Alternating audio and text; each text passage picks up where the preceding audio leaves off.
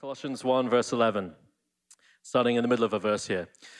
Being strengthened with all power, according to his glorious might, for all endurance and patience with joy, giving thanks to the Father, who has qualified you to share in the inheritance of the saints in light. He has delivered us from the domain of darkness and transferred us into the kingdom of his beloved Son, in whom we have redemption, the forgiveness of sins. Let's welcome Arti.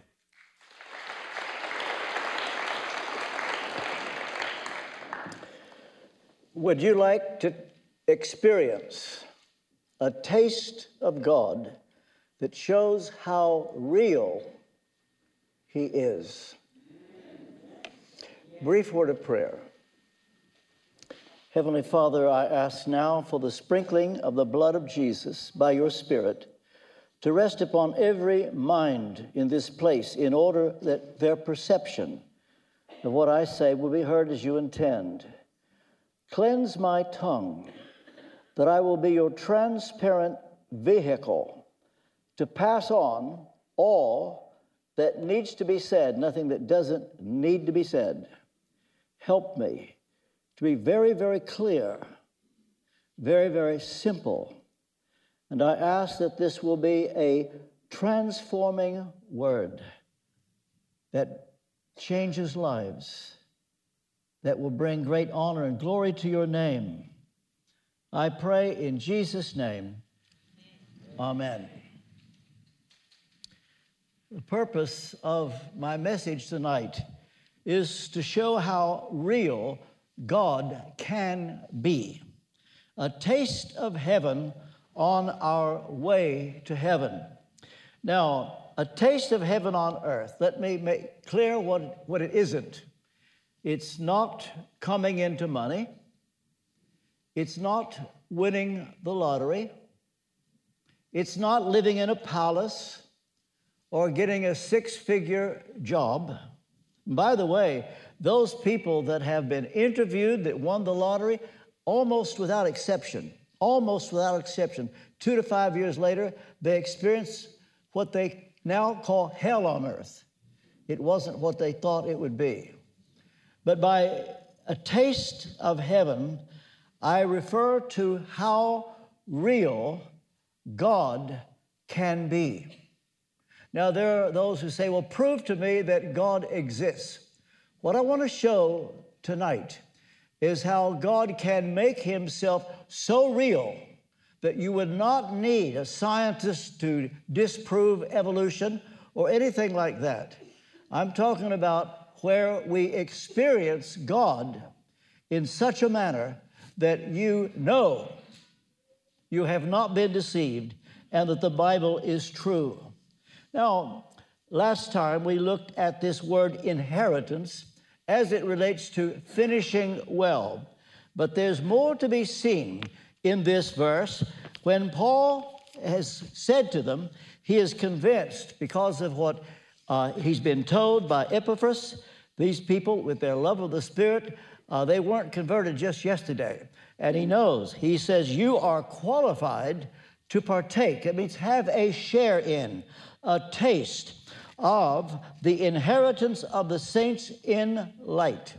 Now, uh, you may recall I focused on internal inheritance, uh, and I shall do that tonight. That's the enabling power of the Spirit that shows you God's word so clearly that you know you've got it right. Now, we talked about external inheritance. I'm not going to go into that anymore. Um, as I said, don't ask what your external inheritance is. Ask what is your internal inheritance. The external will take care of itself. And so I want to show by pursuing your internal inheritance. That comes by focusing upon the word and the Holy Spirit, and you seek to do, as Paul put it, to walk in a manner worthy of the Lord, fully pleasing to him, bearing fruit in every good work, and increasing in the knowledge of God. Now, there is contained a, a blessing in our eternal and internal inheritance, which I want us to examine tonight to show how real God can be to you and to me. So real that you would have thought, is this actually possible? Now, bear with me if I explain how I'm coming to this. Many years ago, some of you have heard me share this, driving in my car in Tennessee, I had what I sometimes refer to as a Damascus Road experience, except that it wasn't my conversion. All I can say is that Jesus was more real to me than any of you are right now. And I began to see things and know things absolutely. And I began to have this question over the next several days. You, you may smile, but I asked, is what I experience in the Bible? And I had to look in the Bible to see if what I was seeing was really true. God can show himself so real that what you get from reading the Scripture is a confirmation of what he can do. Many years ago, in the previous century, Presbyterians in America referred to what they called dying grace. That was their phrase, that a person who had been a Christian for years, before they die, come into an experience with God. He's so real. And they called it dying grace, except there was one problem. Many people lived after that happened to them. And they knew from then on how real God was and is. A friend of mine in Florida, his name is Randy Wall, told me that he was brought up in a cessationist church. Now, that's a word that refers to the idea that God has ceased to reveal himself in power through signs and wonders. That all ended with the early church. It's called cessationism. God ceased to do this. It, it's nonsense. There's no biblical basis for it. But my friend was brought up in a church like that until his own father, who thought he was dying, experienced something. And he said to his son, Randy, we have been taught wrong. Do you have any idea how real God is, how real this is? And this is the thing I want to convey. And Paul calls it inheritance of the saints in light. Uh, that's another way to describe this phrase that we've been looking at. Uh, it is something that has happened to the saints in glory already. Now, saints in glory, who are they? Well, they were the ones that received that rich welcome that Peter talks about. Second Peter chapter one, verse eleven, those who followed, adding to their faith virtue, virtue knowledge, knowledge temperance, all those things. He said, if you do these things, you will not fall, and you will be given a rich welcome into the eternal kingdom. Well, we're talking about saints in glory. And where are they? With the Lord. They're enjoying their inheritance. And I want to make this part clear. They are consciously with the Lord. In other words, when they died, they didn't go into a sleep that will last until the last resurrection. There are those who teach this. It's not biblical. Don't believe it. This is why Paul said, I want to be with the Lord. He wasn't talking about, oh, I want to go to sleep and wake up in the resurrection. No. In fact, the Sadducees, who objected to Jesus' teaching, were put in their place when Jesus pointed out that the God of Abraham, Isaac, Jacob is the God of the living, that these men are with the Lord now consciously, just as Elijah and Moses were seen. They were visible when the glory of the Lord came down on the Mount of Transfiguration. It shows that the saints in glory are alive and well. They're consciously with the Lord. They are enjoying their inheritance in heaven in glory. They have spiritual bodies. They are recognizable. Now, the main thing that I want us to see is that we are qualified to receive the same inheritance as the saints in glory. What is more, listen to me, we can have a taste of it now. Let me put it this way. The saints in glory, they're not living by faith. They're not having to exercise faith that they are with God. They see him. He's real. Now, faith, what makes faith faith is that we don't see, but we still believe. But those in glory believe because they see. The world says, oh, I will believe it when I see it. Well, the truth is, it isn't faith then. What makes faith faith is you don't see it, but you do believe because you believe the Word. And, of course, the world laughs at us, and they say we're fools, we're stupid. But that's what faith is. But in heaven, they don't need this. But strange as it may seem, there is such a thing as heaven coming down, or technically, if I understand what Paul says in Ephesians two, verse six, it's when we are carried up into the heavenlies where Jesus is at the right hand of God. And calls, uh, Paul calls this a share, and we can have a taste of it now. In other words, it's to experience God and discover how real he is in the here and now. Not only when we see Christ face to face then, but God is pleased to unveil to us now before we get to heaven, and it is called in Ephesians an earnest of our inheritance. Now, Colossians and Ephesians are very much alike. You've heard me say Galatians is a little book of Romans. Colossians is a little book of Ephesians. And Paul wrote one right after the other. Uh, Colossae is just twenty miles from Ephesus. And so the same thoughts were on his mind. He wrote Ephesians first, but then soon afterwards he wrote Colossians. And a good way to understand Colossians is to understand Ephesians. And some of the things not as clear in Colossians are clear in Ephesians. And it's the other way around. There are things in Colossians, not in Ephesians. It's a good idea if you were to read the two together. And so in Ephesians, Paul calls what I am preaching on tonight an earnest of our inheritance. It is being seated in heavenly places with the Lord. And so where are they? They are saints in glory. They have lived in a previous generation. Uh, they're with the Lord now. That includes the Old Testament saints, all those in the book of Hebrews, Abraham, Isaac, Jacob, Moses, Joseph, Samuel, David, and you come down through church history. There will be Irenaeus, there will be Ignatius, Saint Augustine, Athanasius, Luther, Calvin, Jonathan Edwards. They are all with the Lord now. And you see, they know how real God is because they're there. They're not walking by faith. They see. Well, what is it they have now? They have a spiritual body, two Corinthians five, verse eleven.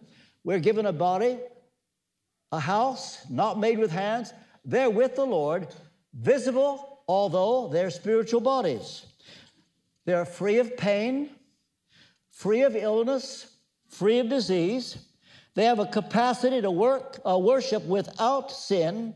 They're free from sin with all its consequences. No temptation, no rival spirit, no jealousy. In a word, as Hebrews eleven, twenty-three put it, the spirits of the just made perfect. The spirits of the righteous made perfect. However, listen to me carefully. The taste we have here below does not make us perfect. First John one eight, never forget it. If we say we are without sin, we deceive ourselves and the truth is not in us. See, that's the mistake some followers of John Wesley made. John Wesley taught this immediate and direct witness of the Holy Spirit, but he made the mistake of preaching perfection. Will not be perfect, but we do have a taste, a taste that lets us know God is so real.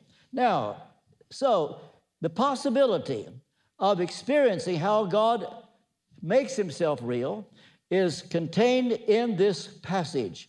And so it's what you and I can partake of now. It is a taste of glory brought forward. And so to partake means to be qualified to share in their joy. You are sharing in the joy of those who have finished well. It's when heaven comes down, or as I said, when we are taken up into the heavenlies, a taste of the glory they are enjoying now. You see, here's what one discovers. You find out not only how real God is, how real Jesus is, but how true Scripture is. This is the thing that left me with a conviction that I can never forget. The reason I talk about the infallibility of Scripture, I can tell you, the Bible is so true. And if you want to be a fool, you depart from Scripture or say, well, this part doesn't apply to me, or I believe this but not that. You find out this taste of glory will make the Bible come alive and so real, and how his presence makes us see how real this is. And so Paul calls it an earnest, a guarantee, a down payment. Now, you may recall that we've said previously that God knows the future as perfectly as he knows the past. That's the reason that somebody like Isaiah or Joel could forecast hundreds of years in advance, because God's been there. He's, he's there, and he can give it to his saints now. That's where prophecy comes from. And uh, so that is actually what healing is. Sometimes God heals. You know what healing is when God heals? It's the eschaton, the last day, brought forward, and he gives a touch of what it will be like in glory. Uh, So, when we are in the New Jerusalem, uh, we will have bodies, but without any pain. So healing can be an earnest. But that's not what I'm emphasizing tonight. The saints in light are enjoying this now, and so we are. It's an earnest of having been seated in the heavenlies. You can get a taste of it. Now, in heaven, saints in light, you see, there's no need of the sun. Uh, the glory of the Lord is all the light that they need. Uh, God is light. In him is no darkness at all. Uh, the glory provides the light. So how real God is in advance of going to heaven, uh, two ways of explaining it. One, a taste of heaven brought forward to the here and now, or a taste of glory when the Holy Spirit comes down. Peter refers to it in Acts three, verse twenty, as times of refreshing. Uh, you could say it's what happened on the day of Pentecost, but that was not a once-for-all, never-to-be-repeated-again experience. They happen, it happened again. Acts chapter four, verses thirty, thirty-one, where the place was shaken. They came down, and the witness of the resurrection on the disciples was so real. I never will forget. One of the things that left me with this conviction is how literal the resurrection of Jesus was, that he really is alive. And all that the Bible says, he's interceding at the right hand of God. It is so real. And so there are times when God does this. Well, the immediate and direct witness of the Spirit. Uh, you've heard me refer, perhaps some of you, to the Cane Ridge Revival. It is referred to by church historians as America's second Great Awakening. Um, this was the beginning of the camp meetings.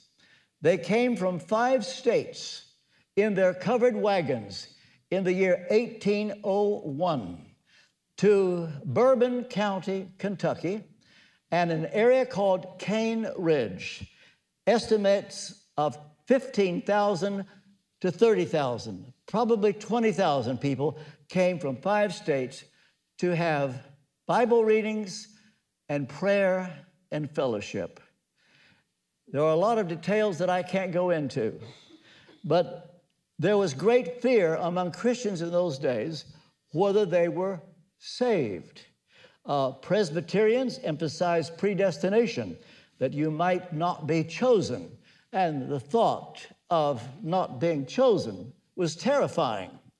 Uh, there was to be a communion service that morning, but for some reason, we don't understand why, a Methodist preacher stood on the top of a fallen tree, and gathered around him were fifteen thousand people. That's how many they think were there.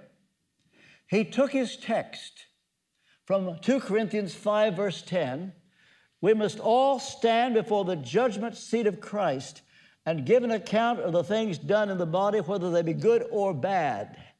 And with this preaching on the judgment, in fact, the effect it had on Paul when he said it in verse eleven, two Corinthians five, eleven, knowing the fear of the Lord, we persuade men.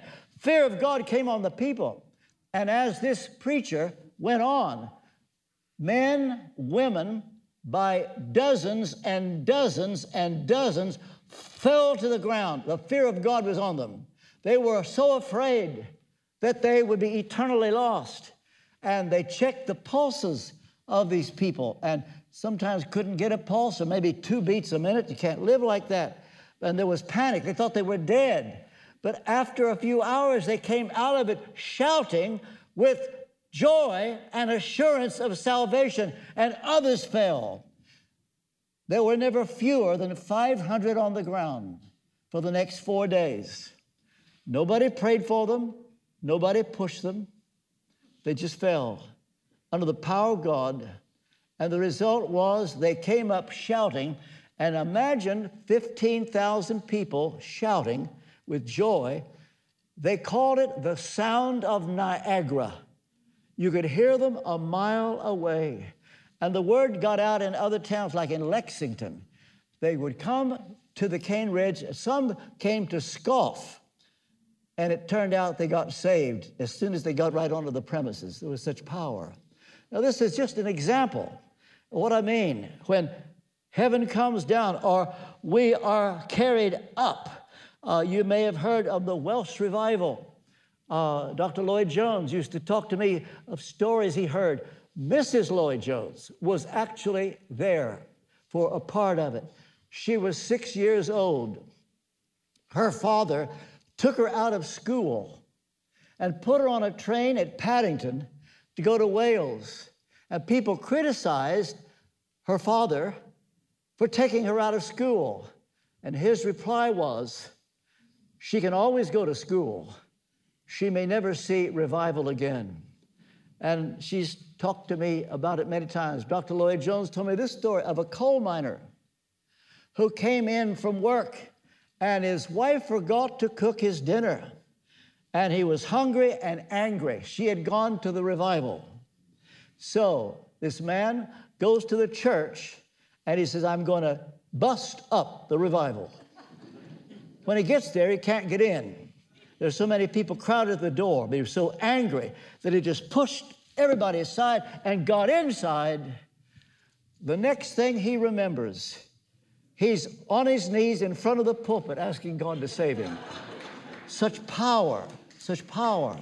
My old denomination, when it was first brought into existence over one hundred years ago, Church of the Nazarene, they had this. So much so that they were the fastest growing denomination in America for a number of years. The founder, his name was Phineas Bresee.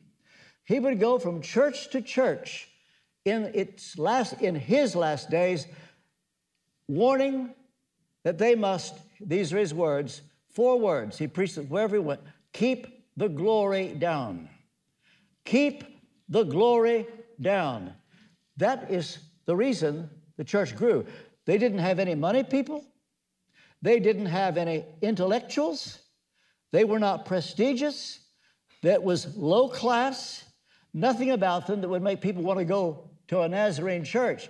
But they had one thing, the glory. And you see, this is what is needed at Kensington Temple. where this presence of God, when you have a taste of heaven, where people come, they may come for various reasons, but there's such power here. Well, now, this is what Paul is saying. He says, you Colossians, you've already, you, you, you qualify for it. And chances are some of them already were experiencing this, but it was something that was given to them. Now, here's the thing. The promise is to those who have been transitioned from one kingdom to another, having been redeemed by the blood of Christ. Scott, come here.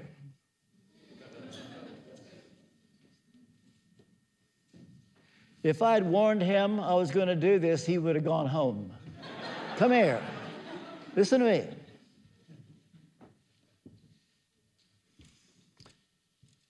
Sixteen years ago, this man was transformed from darkness to light. The thing I'm preaching about, he's qualified for this. And may God grant that what I'm preaching will become a part of you. And I just pray for you, God. Give this man an ever-increasing anointing for the next sixteen years, that he will be able to show this by his own preaching. Sit down.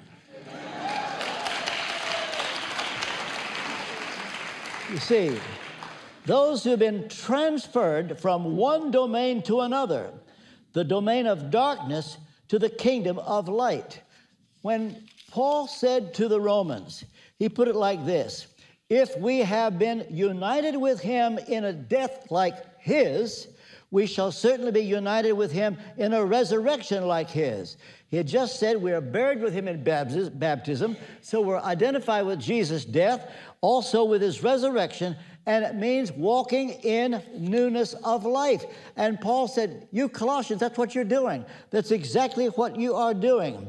So uh, when a person is converted, he or she could not have known or what is going on behind the scenes, if I put it that way. We felt convicted of our sins. We transfer our trust from good works to what Jesus did for us on the cross. Some people, honestly, innocently, think it's something they did. But then you find out later, the truth is, it's what God does.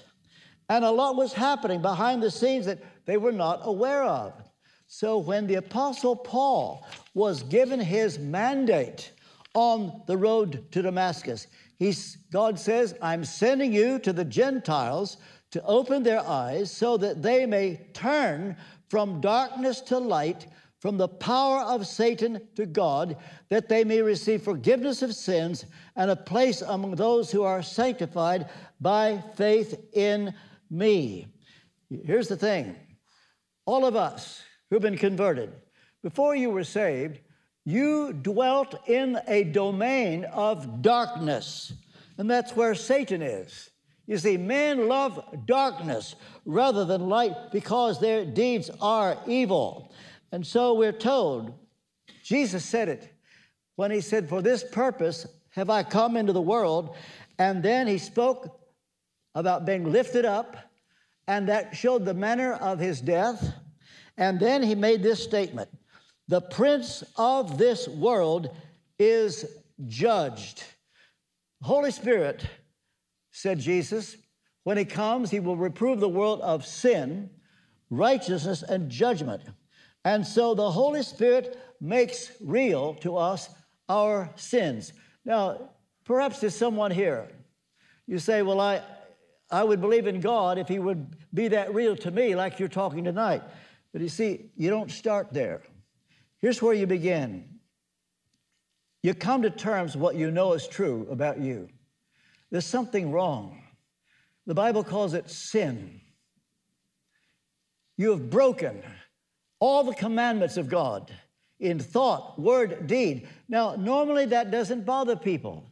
But if the Holy Spirit comes alongside, suddenly they're aware of their sin and are ashamed. But you cannot make that happen. You can talk to a person, say, don't you know you're a sinner, and shout at them, it won't do any good. But if the Holy Spirit comes, they see it. And all you would be doing is being honest with yourself and admitting you are a sinner. Well, said God to the serpent in Genesis three fifteen, the seed of the woman, that's referring to Jesus, will bruise your head. And the truth is, Satan thought that he was the architect of the crucifixion. Judas Iscariot was demon-possessed. Satan entered Judas. Judas betrayed Jesus. The devil thought this is what he had done. But the truth is, it was God's plan. And Satan was defeated. Now, Paul says four things that have taken place about those who qualify for this inheritance. First, they have been delivered. You see, conversion is supernatural.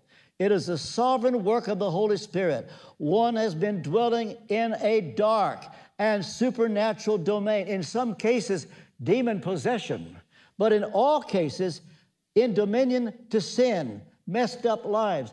I heard Gabriel preach this afternoon. You didn't know I was here. Well, I was at home watching you, and you talked about your previous life, how messed up you were. I wouldn't have known. But you see, this is what God does in conversion. And there are some of you, you are still in bondage to sin.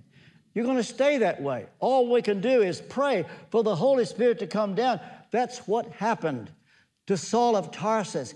He was on his way to kill Christians, and suddenly he was struck down like those in Cane Ridge. And the same Saul of Tarsus that hated Jesus was now saying, Lord, what do you want me to do? That's what this work of the Spirit does.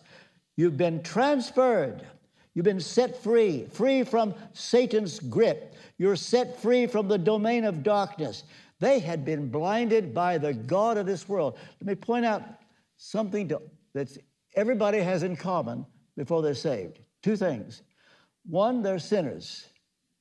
Second, on top of being a sinner, you've got the god of this world who doesn't want you to see your sin. He wants you to think as you've been thinking, that you're a pretty nice person. I've talked to people who have committed all the sins you can imagine, the worst, whether pedophiles or dope addicts or uh, taking uh, girls into slavery. Even they will say, I'm not a bad person. I'm not a bad person. You see, that's Satan's blindness. And may God hasten the day that you, you thought you were such a nice person, to see what you're really like. And this is why John said, even after we're saved, we realize this. If we say we have no sin, we deceive ourselves. The truth is not in us. And so, says Paul, you've been transferred. You had been blinded by the god of this world. And so the natural condition into which all people are born, or to quote Saint Augustine, Saint Augustine, here's a whole seminary course that will take you six months. I'm going to give it in one minute. You ready for this? People are born not able not to sin, but they were created able to sin. Here's the way Augustine put it. Stage one, God made man in the Garden of Eden able to sin. But after the fall, he's not able not to sin. But after conversion, he's able not to sin. And that's where we are. And then one day, when we are presented faultless before the throne of grace, we will be not able to sin. And so says Paul in Colossians, they've been redeemed. In fact, there are two words that can be used interchangeably. One is redemption. The other is salvation. Salvation means you are saved from the wrath of God and will not go to hell. Redeemed means you've been bought by the blood of Jesus Christ. And so the payment, God bought us back. The word redeem means to buy back. God now has us back. We are bought by the blood of Jesus. And we've been forgiven of our sins. That means that your sins will not be held against you. All right. You say, well, I want this taste of heaven now. You've got to begin here recognizing what you're really like. It may not be a very flattering picture, but when you see your sin because of the Holy Spirit, it can be a, a scary feeling. I remember a, a woman that was converted under my ministry years ago in Ohio said, I thought I was losing my mind. I thought I was having a nervous breakdown. Conviction of sin can even do that. And then when the light breaks through, that Jesus paid your debt on the cross and all the sins you've been committed are washed away. And that's what gave those people in Cane Ridge this joy. They literally shouted and they went on and on and on. They were so excited that they weren't going to go to hell. I'll never forget the same feeling I had the day that happened to me. I thought, this is so good. I'm not going to go to hell. Let me ask you, do you have that assurance that you would not go to hell? Do you know for sure that if you were to die this night, would you go to heaven? Do you know this? You say, Arti, can you know this? Yes. Not because you turn over a new leaf, not because you ask for baptism, not because you join a church. It's because you recognize that you've sinned. You're sorry for your sins. And you admit you've got no bargaining power with God. You've got one hope, one hope, the death of Jesus. He bought you with a price. And the question is, will you tonight affirm what He did for you on the cross? Are you willing to say, I am a sinner. I'm sorry for my sins. And ask God to wash away your sins by Jesus' blood. Is there anyone here that needs to pray a prayer like this? Is there anyone here, you know at the moment, you're not sure you would go to heaven, but you want to be sure? I'm going to ask you to stand up if you're like that. If there's one person here, you may be the only one. But if you are not sure, but you'd like to be sure, would you just stand up and I'll lead you in a prayer? Are you here? I'll wait just ten seconds or so.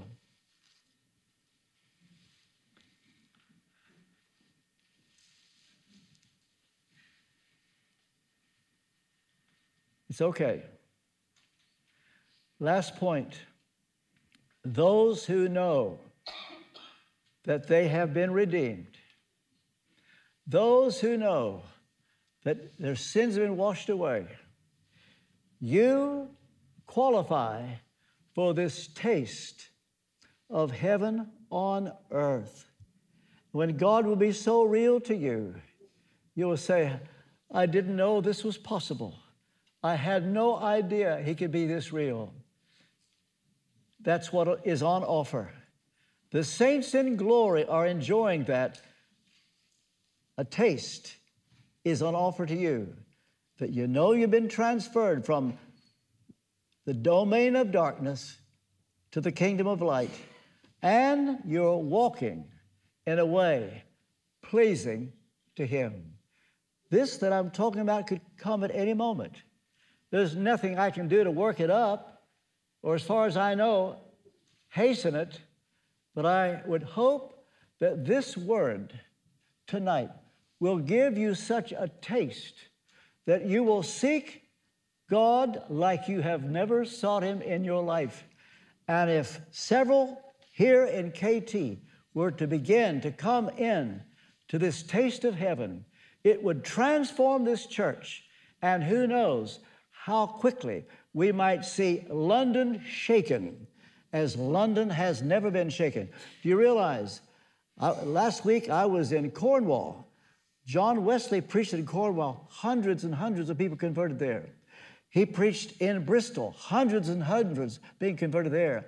When he went to Newcastle, he wrote in his diary, never in my life have I heard such foul, language, and blasphemy, and he wrote in his diary, ripe for revival, and he saw it there. London has never seen revival. I happen to believe that before the second coming, we're going to see a move of God. I privately, maybe it's because I want to believe it, but I have believed for a long time it would come to London first. And why not here? Amen. Shall we pray?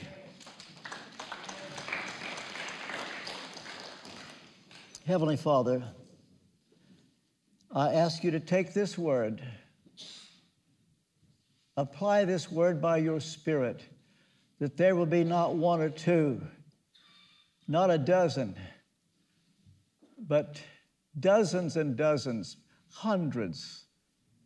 Leave this place with such a hunger that they want this, so that their lives reflect the glory of God on their faces, on their countenances, that when people see us, they will want what we have.